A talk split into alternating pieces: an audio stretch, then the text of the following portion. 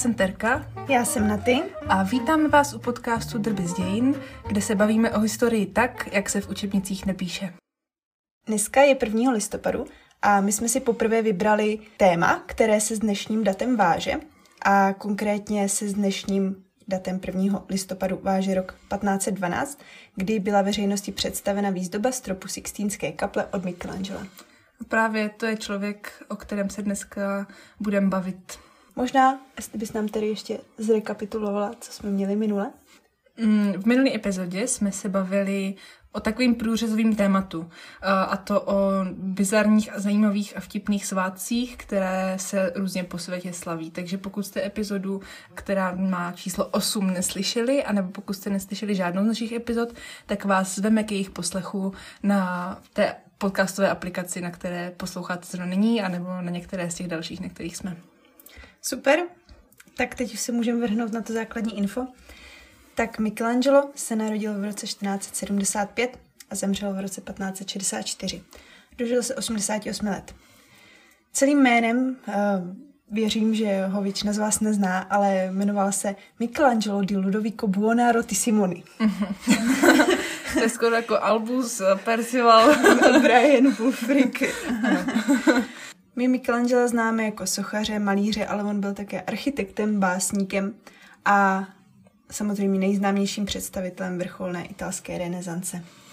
Jeho pozdní tvorba sahala někdy až do manieristických úrovní, kdy už začínalo vlastně tak jako přecházet ta renesance v baroko. Bylo to dynamičtější, bylo tam více hmoty, na těch obrazech postavy stály v různě nepřirozených postojích, kompozice byly složitější a tak.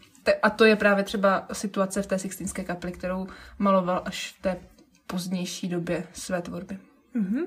Takže kromě Sixtínské kaple, který už, kterou už zmínila, tak je jeho dalším velkým počinem socha Davida, kterou určitě všichni známe. Je to ten bílý mramor, atletický muž v celé své kráse, tak jak ho Bůh stvořil. A když jsme mluvili o tom, že byl i architekt, tak nejvýznamnějším architektonickým dílem je svatopeterský chrám ve Vatikánu, jímž byl hlavním architektem. Tady u té stavby, eh, kterou si pravděpodobně většina z vás dokáže vybavit, taková ta velká kupole, typický znak Vatikánu. Michelangelo nebyl ani zdaleka jediným, kdo na tomhle chrámu pracoval. Úplně původně uh, pocházel návrh od Donata Bramanteho, teď nevím, jak se to skloňuje, uh, jmenuje se Donato Bramante. a to byl taky uh, renesanční architekt, kterého jsem chtěla zmínit potom až eh, v, tom, když se, eh, v té chvíli, kdy se budeme bavit o renesanci, ale teď na něj přišla řada už teď, takže tady máte. no a teď teda plnule můžeme přijít právě k tomu historickému kontextu a ten začneme, nabízí se to tím, co byla renesance, tedy období, ve kterém Michelangelo tvořil. Už tady padlo jméno Donato Bramante, což byl jeden mm, z velkých tvůrců toho období. Taky možná znáte třeba slovo, eh, jméno Donatello, což byl taky člověk, který udělal sochu Davida, nicméně uh, to Michelangelova socha, o které Natálka mluvila, je právě ten bílý David a Donatelova je z nějaké kovové slitiny, teď nevím, bronzová možná socha. Taky známý, známý, velice známý Sandro Botticelli a jeho zrození Venuše, Rafael Santi, malíř, který byl s Michelangelem v trochu konfliktním sporu, uh, tak mezi sebou se přeha- přetahovali o ty zakázky malířské. A samozřejmě v renesanci nemůžeme zapomenout na typického Leonarda da Vinciho, třeba s Monou Lizou nebo Dámou s hranostajem. No a teďka teda, když jsme si možná třeba někteří z nás představili některá ta díla, tak uh, abychom si to teda ukotvili do nějakého časového horizontu, tak Natálka říkala, kdy se narodil a zemřel Michelangelo, takže přibližně víme prostě 14., 15., 16. století.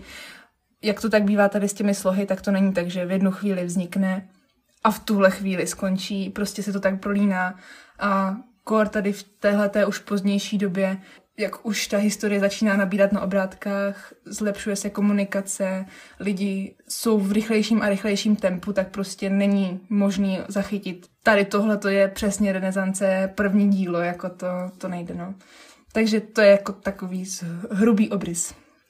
Ještě možná, kdybychom měli k obecným obecné definici té re- renesance říct, tak eh, je určitě zmínit dobré, že to byla kultura humanismu a humanismus byl myšlenkový směr nebo názor na svět, kdy se vlastně uh, lidé obrací od uh, těch věcí nebeských k, věcí k, věcem pozemským a vlastně na první místo se dostává člověk. Mm-hmm, to je právě třeba vidět právě i v tom umění, kdy před renesancí bylo období gotiky, které, já to ráda popisuju na architektuře, protože to se dá tak jako dobře představit. Když si představíte gotický chrám svaté Barbory v Kutné hoře nebo našeho slavného svatého Víta, tak to jsou hrozně vysoké, takzvaně jako vertikální stavby, kde prostě ta výška přesahuje daleko nad tou šířkou takové hodně odlehčené, míří k těm výšinám nebeským a oproti tomu třeba ty renesanční stavby právě jsou jako dělaný na to měřítko člověka, jako v trochu nadneseně, jo? samozřejmě to nebyly žádný chajdaloupky, ale ten kontrast tam jde celkem dobře vidět, si myslím. Mm-hmm. No a to další klíčový, co jsme nezmínili, je to, že kolébkou renesance bývá označována Itálie, odkud je i náš Michelangelo. Ano. Takže teď se z Itálie přesuneme do českých zemí a podíváme se, co se dělo u nás. Tak eh, vlastně v roce 1471 nastupují na náš trůn Jagelonci. A abych to porovnala, tak je to vlastně čtyři roky předtím, než se narodil Michelangelo. A uh, nastupují Jagelonci v osobě Vladislava Jagelonského. A tento rod vládl až do roku 1526, kdy jediný Vladislavův syn Ludvík zemřel bitvě u Moháče a bez jediného mužského dědice. Takže v tomto roce 1526 nastoupili na trůn Habsburkové v osobě Ferdinanda I. Habsburského, o kterém už jsme si taky několikrát v našem podcastu bavili. A uh, ještě je zajímavé, že vlastně Ferdinand umírá v červenci 1564 a to je stejný rok jako náš Michelangelo. Takže vidíte, kolik se toho stalo v českých zemích za Michelangelova života. A co ve zbytku Evropy, jak to vypadalo? Tak když se podíváme na počátek 16. století, kdy vlastně asi byl Michelangelo nejproduktivnější v první polovině 16. století, tak eh, v, ve zbytku Evropy dochází k reformaci, což je vlastně hnutí, které usil, usiluje o nápravu katolické církve. A počátek reformace můžeme spatřit v roce 1517, kdy Martin Luther zveřejňuje svých 95 tezí proti odpustkům, kde je vlastně kritizuje a kritizuje tu církev za rozprodávání těch odpustků. Mm-hmm. Ale to nejsou jediné takové spory v té oblasti náboženské. Třeba v roce 1534 Jindřich VIII zakládá anglikánskou církev. Všichni víme z jakého důvodu. Ano, rod Tudorovců, chuť vystřídat více manželek během jednoho života, aby to bylo legální. a vlastně určit se hlavou té církve, abych si mohla dělat, co chci. Mm-hmm. No a 16. století je celkově jako mm, opředeno těmi náboženskými boji. Ve Francii probíhají například náboženské války, kde se střetávají i genoti a katolíci. Ve Švýcarsku máme Jana Kalvína, eh, v Čechách a na Moravě máme spor habsburských katolíků a českých kalešníků. No a od Evropy na západ v našem oblíbeném novém světě se dělo co? Tak tam stále probíhá ta kolonizace.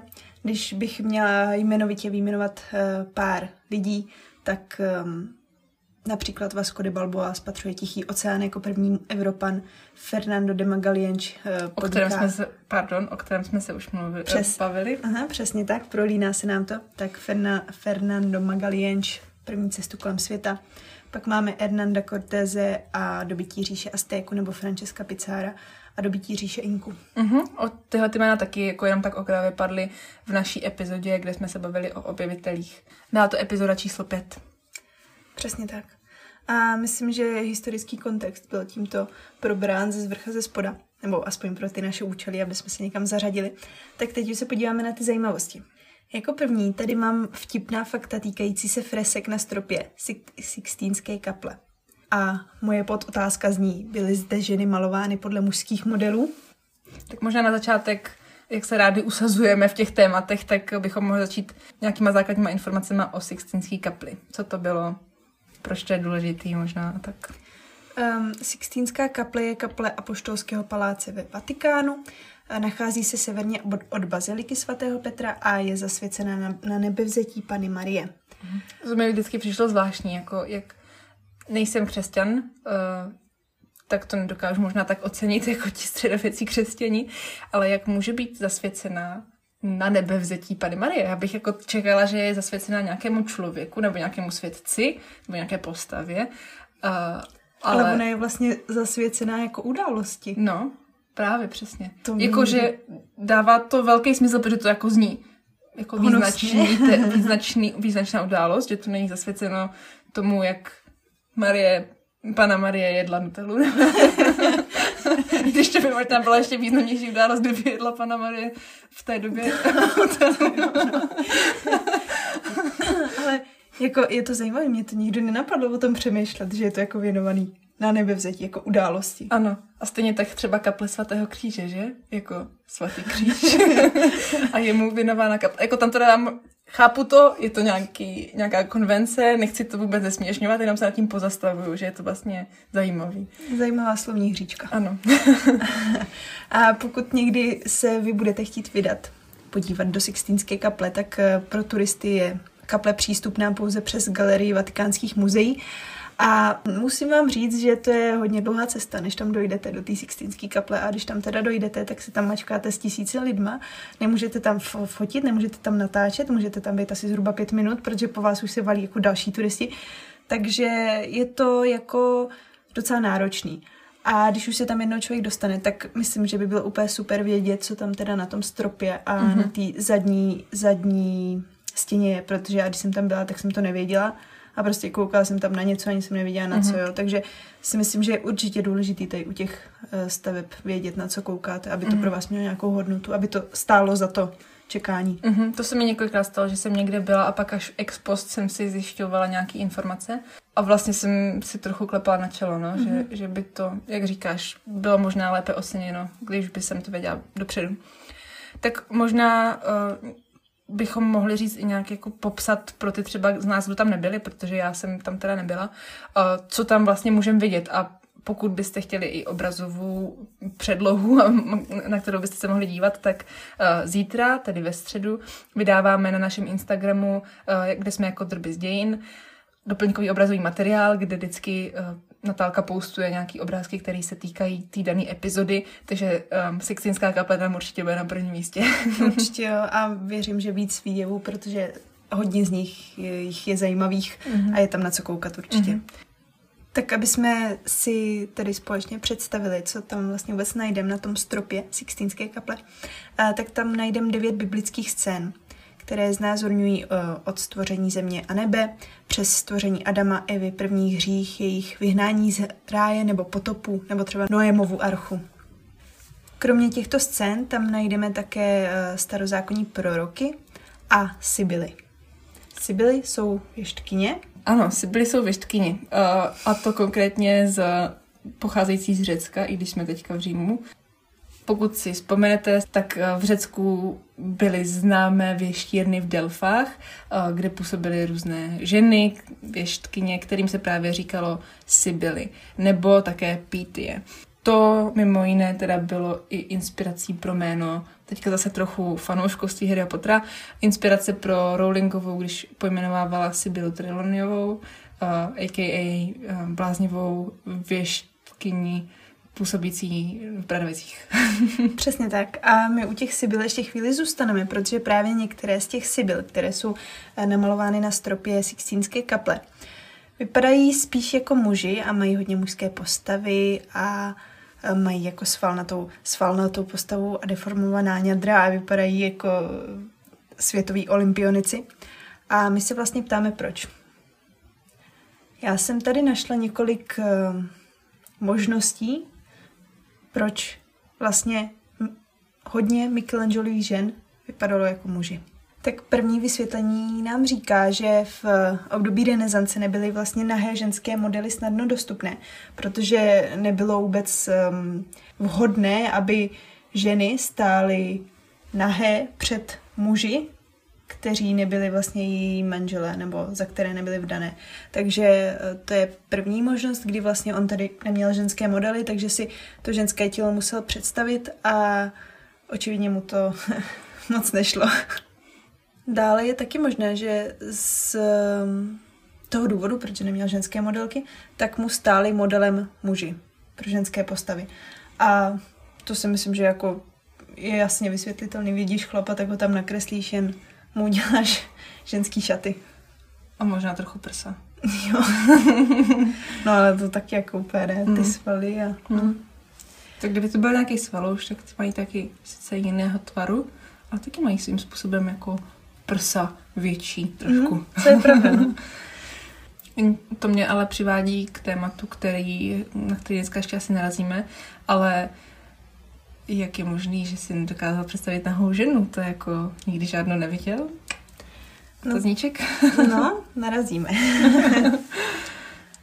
Ještě tady mám jednu teorii a ta je taková hodně jako patriarchální a docela misogyní, pokud je to správný slovo, co Mhm. si myslím, že to má znamenat, jakože hodně zaměřený na muže a staví muže jako prostě ty dokonalí. Takže oni vlastně možná považovali tom, toho muže a to mužské tělo za prototyp té dokonalosti a vlastně všechno ostatní teda bylo v tu chvíli nedokonalé, takže proč eh, tam kreslit ty nedokonalosti, když máme někoho tak dokonalého, Mhm. jako jsou muži. Mhm. Další zajímavost se týká díla, které se jmenuje Night, eh, v českém překladu Noc. A tohle dílo je na něm zajímavé, že vlastně bylo zkoumáno moderními doktory kolem roku 2000. A ti doktoři zde došli k tomu, že vlastně je možné, že Michelangelo zde zobrazil abnormály v eh, prsu té sochy, protože to byla socha ženy a že tam vlastně v jejím levém prsu zobrazil rakovinu. A ja- jakým způsobem? Jako byla tam nějaká bulka viditelná? Uh-huh. Uh, oni vlastně zkoumali nejen tohle dílo, ale i ostatní díla sochařská, kde on vlastně stvárňoval ženy a řekli, že na tom jejím levém prsu je ta bulka, Mhm. kterou vlastně nikde jinde on ne, nezobrazil. Takže se z toho domnívají, že to tam udělal na schvál právě na téhle soše. Mhm. A myslíš si, že to je, vím, že jsme říkali, že mm, nebylo zvykem, aby ženy stály model, modelkou, modelem, Mhm. ale nemohlo tohle třeba být výjimka a nemohla mu opravdu stát modelem žena, která měla nějakou bulku v prsu, anebo si myslíš, že to jako fakt byl záměr, který tam byl dán navíc jako po nějaký povědomí, nebo jak, jak to Mhm. říct? Tak je možné, že mu stála modelem žena, to my si nikdy nedozvíme, Mm. ale víme, že on vlastně uh, od mlada už studoval lidskou anatomii při pitvách. Takže je možné, že třeba narazila na tělo ženy, která měla právě tuto abnormálii Mhm. a je možné, že třeba i to bylo příčinou její smrti. Mhm. A on ji vlastně studoval už po smrti a pak třeba toto zakomponoval do svého díla. Mhm. No tak to mě potom ještě víc zajímá, proč ty jeho eh, postavy na obrazech vypadají, eh, ženské postavy vypadají mužsky, když říkáš, že se účastnil pitev, kde viděl ženská těla, tak Mhm. to mě spíš teda teďka, když se vrátím ještě zpátky chvilku eh, k těm teoriím, proč vypadaly z muž z těla ty ženy, tak to mi, by mi potvrzovalo spíš tu druhou možnost, že šlo o to, že ta mužská postava byla vnímána jako dokonalejší. Aspoň Mhm. v jeho očích. Jo, je jako určitě to tak, protože i na tom stropě Sixtínské kaple byly některé ženy, které eh, měly ženské tvary a Aha. vypadaly doopravdy jako ženy. Ale zároveň tam byly některé, které byly fakt jako vyloženě muži. Mhm, mhm, Takže těžko říct, co k tomu vedlo. mhm. Ale asi bychom mohli vyloučit, že důvodem byla nedokonalá technika. Mm, asi, asi jo. Že když něco maloval, tak to fakt byl záměr. Nebo sochal teda. Sochal. to je hezký slovo.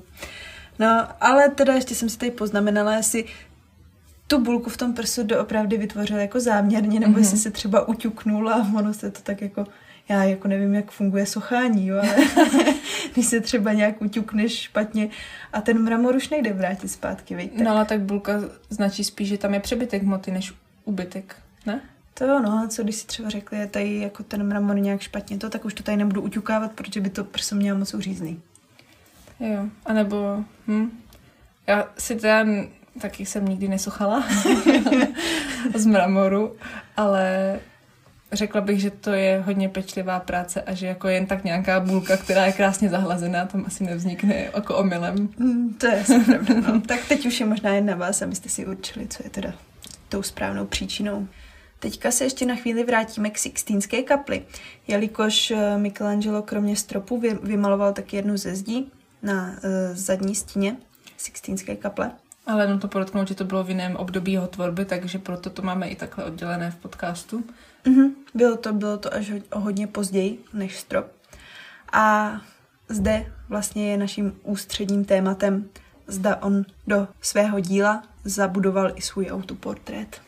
Tyhle fresky nám vlastně zobrazují poslední soud, zobrazují nám ho ve třech patrech. Eh, dole v prvním patře jsou zemřelí, kteří vlastně se, jsou rozděleni na cnostné a hříšné. Cnostní putují nahoru do nebe a hříšné ďábel převáží na lodi do předpeklí, kde se vlastně rozdělí na ty, co jsou už jako úplně jako zatracení, co s nimi nic nepůjde udělat a s těma, co mají ještě možnost nápravy. Eh, ty cnostní, nebo spíš jejich duše, se vlastně pomocí andělů vznášejí vzůru a e, mezi těmi dušemi se teda vznáší skupina andělů a ti troubí signál posledního soudu. Ve středním pásmě máme Krista obklopeného vyvolenými, je tam Pana Marie, jsou tam apoštolové a mučedníci.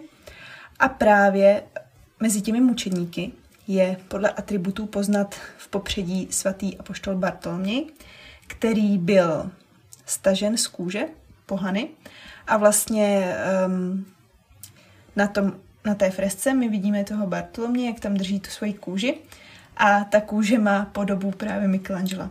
Takže on sám sebe zakreslil jako tu staženou kůži toho svatého Bartolomě. Ježiši.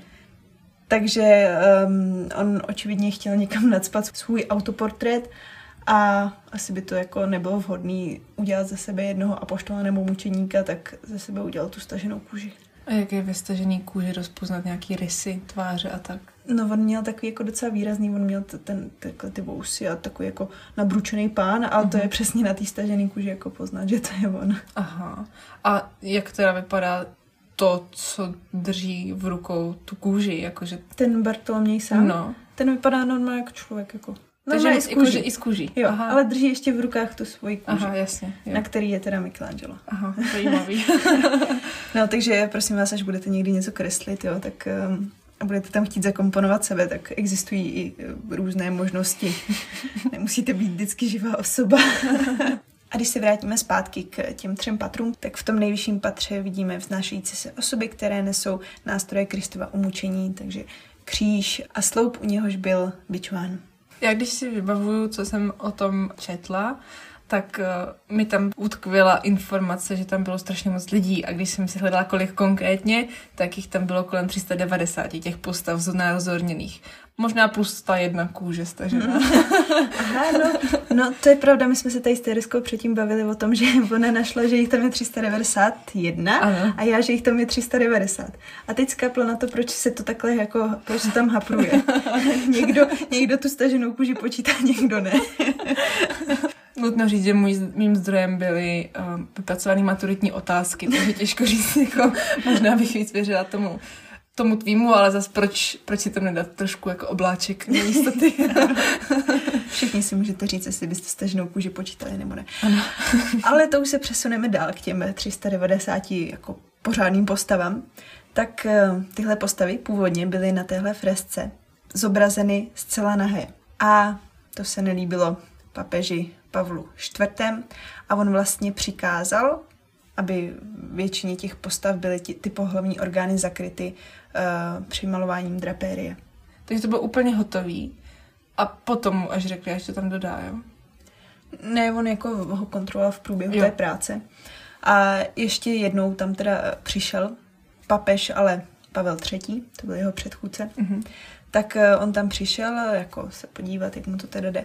A doprovázel tam jednoho dalšího italského kněze, mistr ceremonií. A on vlastně, um, ten jiný kněz, tak vyjádřil znechucení nad množstvím těch nahých postav. To bylo ještě předtím, než byly zakryty.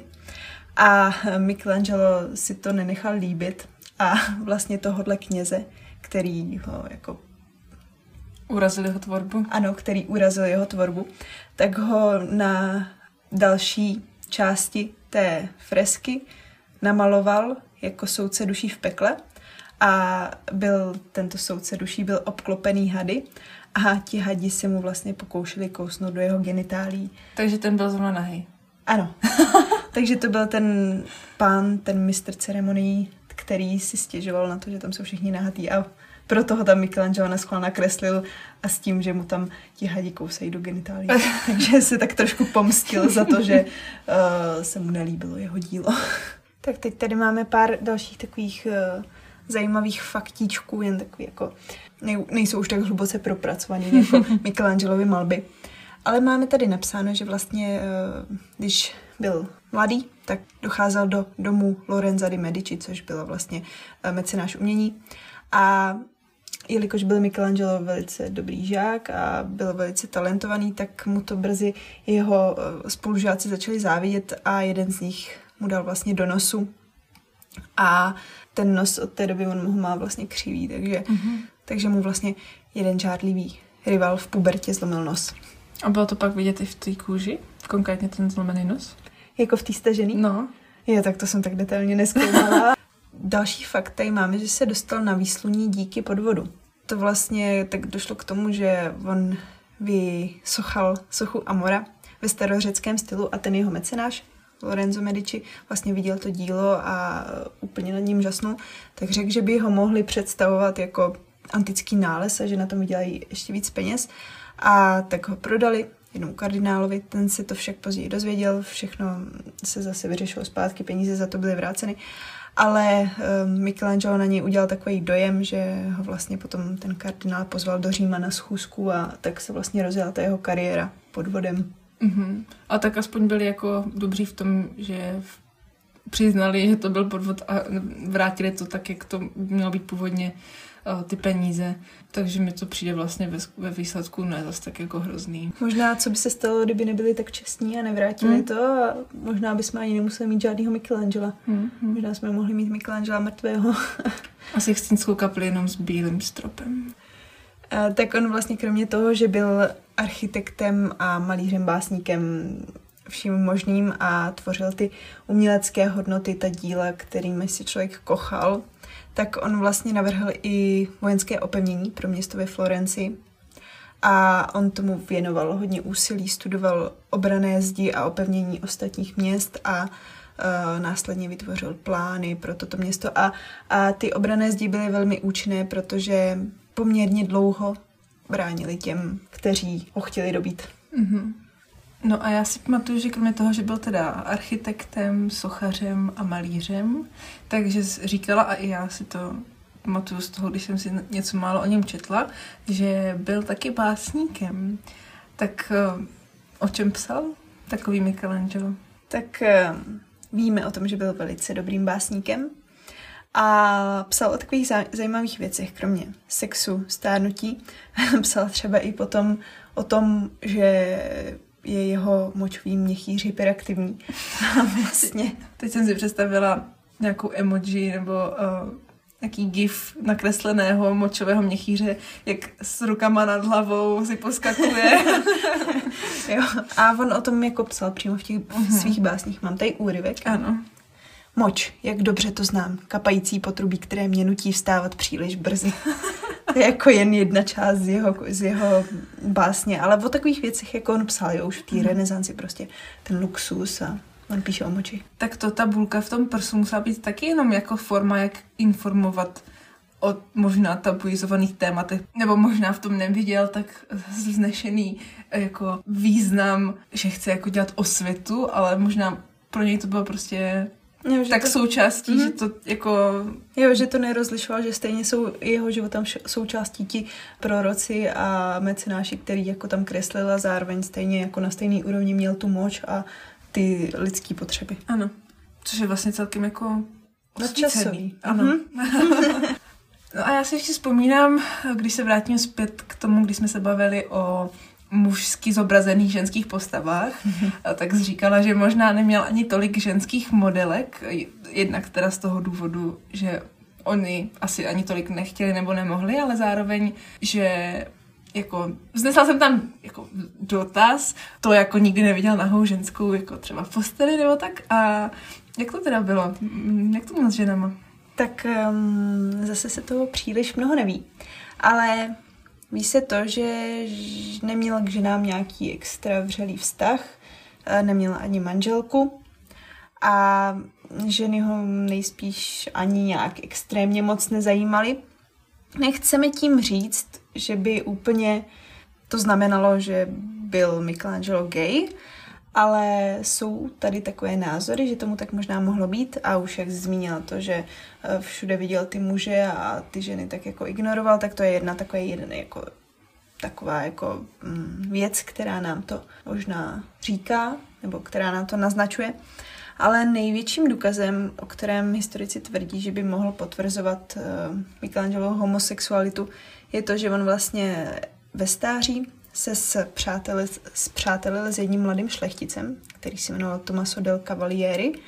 A on mu vlastně napsal sérii básní a ty básně měly hodně erotický podtext a on vlastně tam říkal, že by chtěl být jeho oděvem, aby se kolem něj mohl ovinout a že by chtěl, mohl, že by chtěl být jeho botami a líbat jeho nohy, což um, v moderních historicích zbuzuje jako ten dojem, že možná právě tento mladý šlechtic Cavalieri byl jeho... Milencem? Nebo objektem touhy? Ano, objektem touhy. Tak bych to řekla, protože není potvrzené, že by spolu měli nějaký milenecký přímo vztah, mm-hmm. ale asi byl velice vřelý.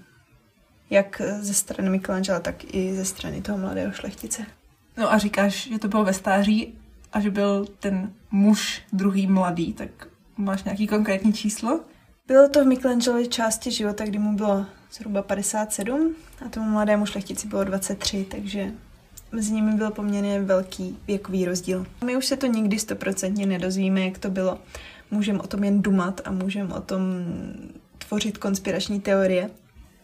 No a dneska v dnešní epizodě tady už padlo ze spojitosti s renesancí několik men, který mě vždycky, když je slyším takhle jako pospolu, evokují nějaký seriál, který jsem nikdy neviděla, ale ty jména jsou dost známý, si myslím. A to je konkrét, konkrétně jména Leonardo, Michelangelo, Donatello a Rafael. Co vám to tak připomíná? ano, připomínám nám to želovi ninja. A možná jen k tomu zmíním, že umělec náš Michelangelo byl vlastně přesným opakem svého protějšku želvy ninja. Ten um, želví Michelangelo byl takový svobodomyslný, uvolněný, praštěný vtipák, prostě takový stereotypní teenager, kdežto náš Michelangelo byl takový jako zadumaný, nevrlej, zasmušilej a tak.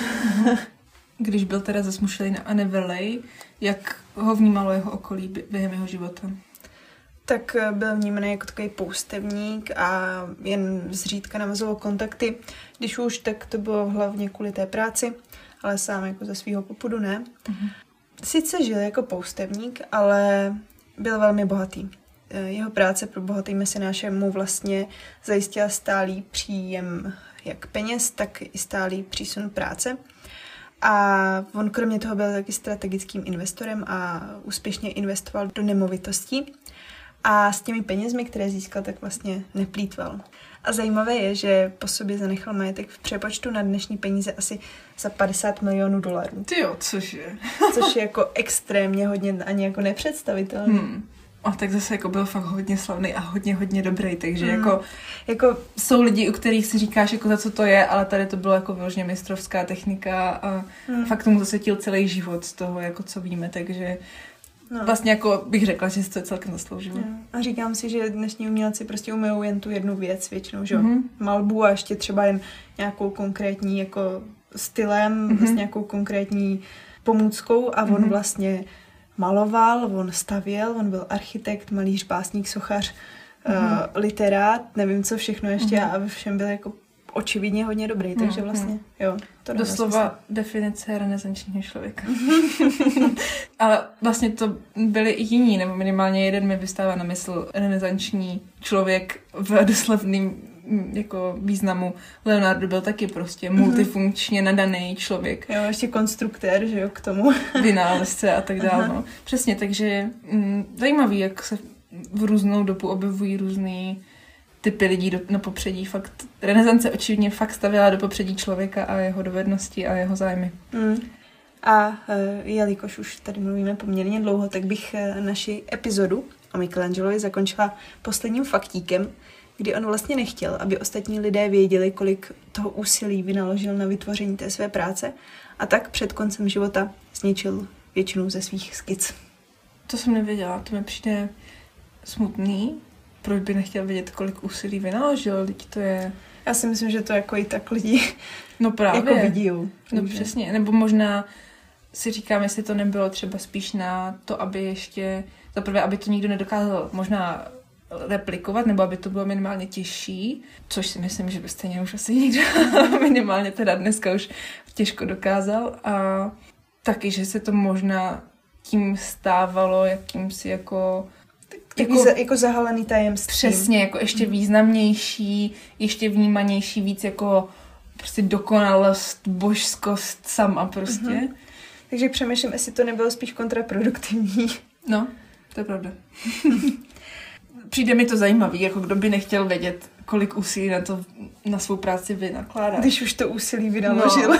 no. tak aby to všichni věděli. A tak možná byl právě těma penězma a tím, kolik slávy a uznání se mu dostalo během jeho života, tak nasycený, že už to nepotřeboval, ale zase proč by tomu chodilo vyloženě naproti, tomu fakt nerozumím. No asi, asi nejsem renesančním člověkem. Takže nám můžete zkusit napsat, co si o tomhle posledním faktíku myslíte, nebo co si vlastně myslíte o všech fakticích, co jsme vám dneska řekli. A můžete tak učinit na našem Instagramu, kde jsme jako drby z dějin, kde, jak už jsme říkali, přidáváme spoustu obrazového materi- materiálu. V neděli před epizodou se dozvíte, jaké je bude nové téma, takže pokud vás to zajímá, tak tam zavítejte. A to bude asi pro dnešek všechno. My se s váma loučíme a uvidíme se příští úterý u nové epizody, která už klasicky vyjde v pět hodin ráno, aby vás mohla doprovázet na vaší cestě třeba do práce, do školy a tak. Tak se mějte hezky. Ahoj. Ahoj.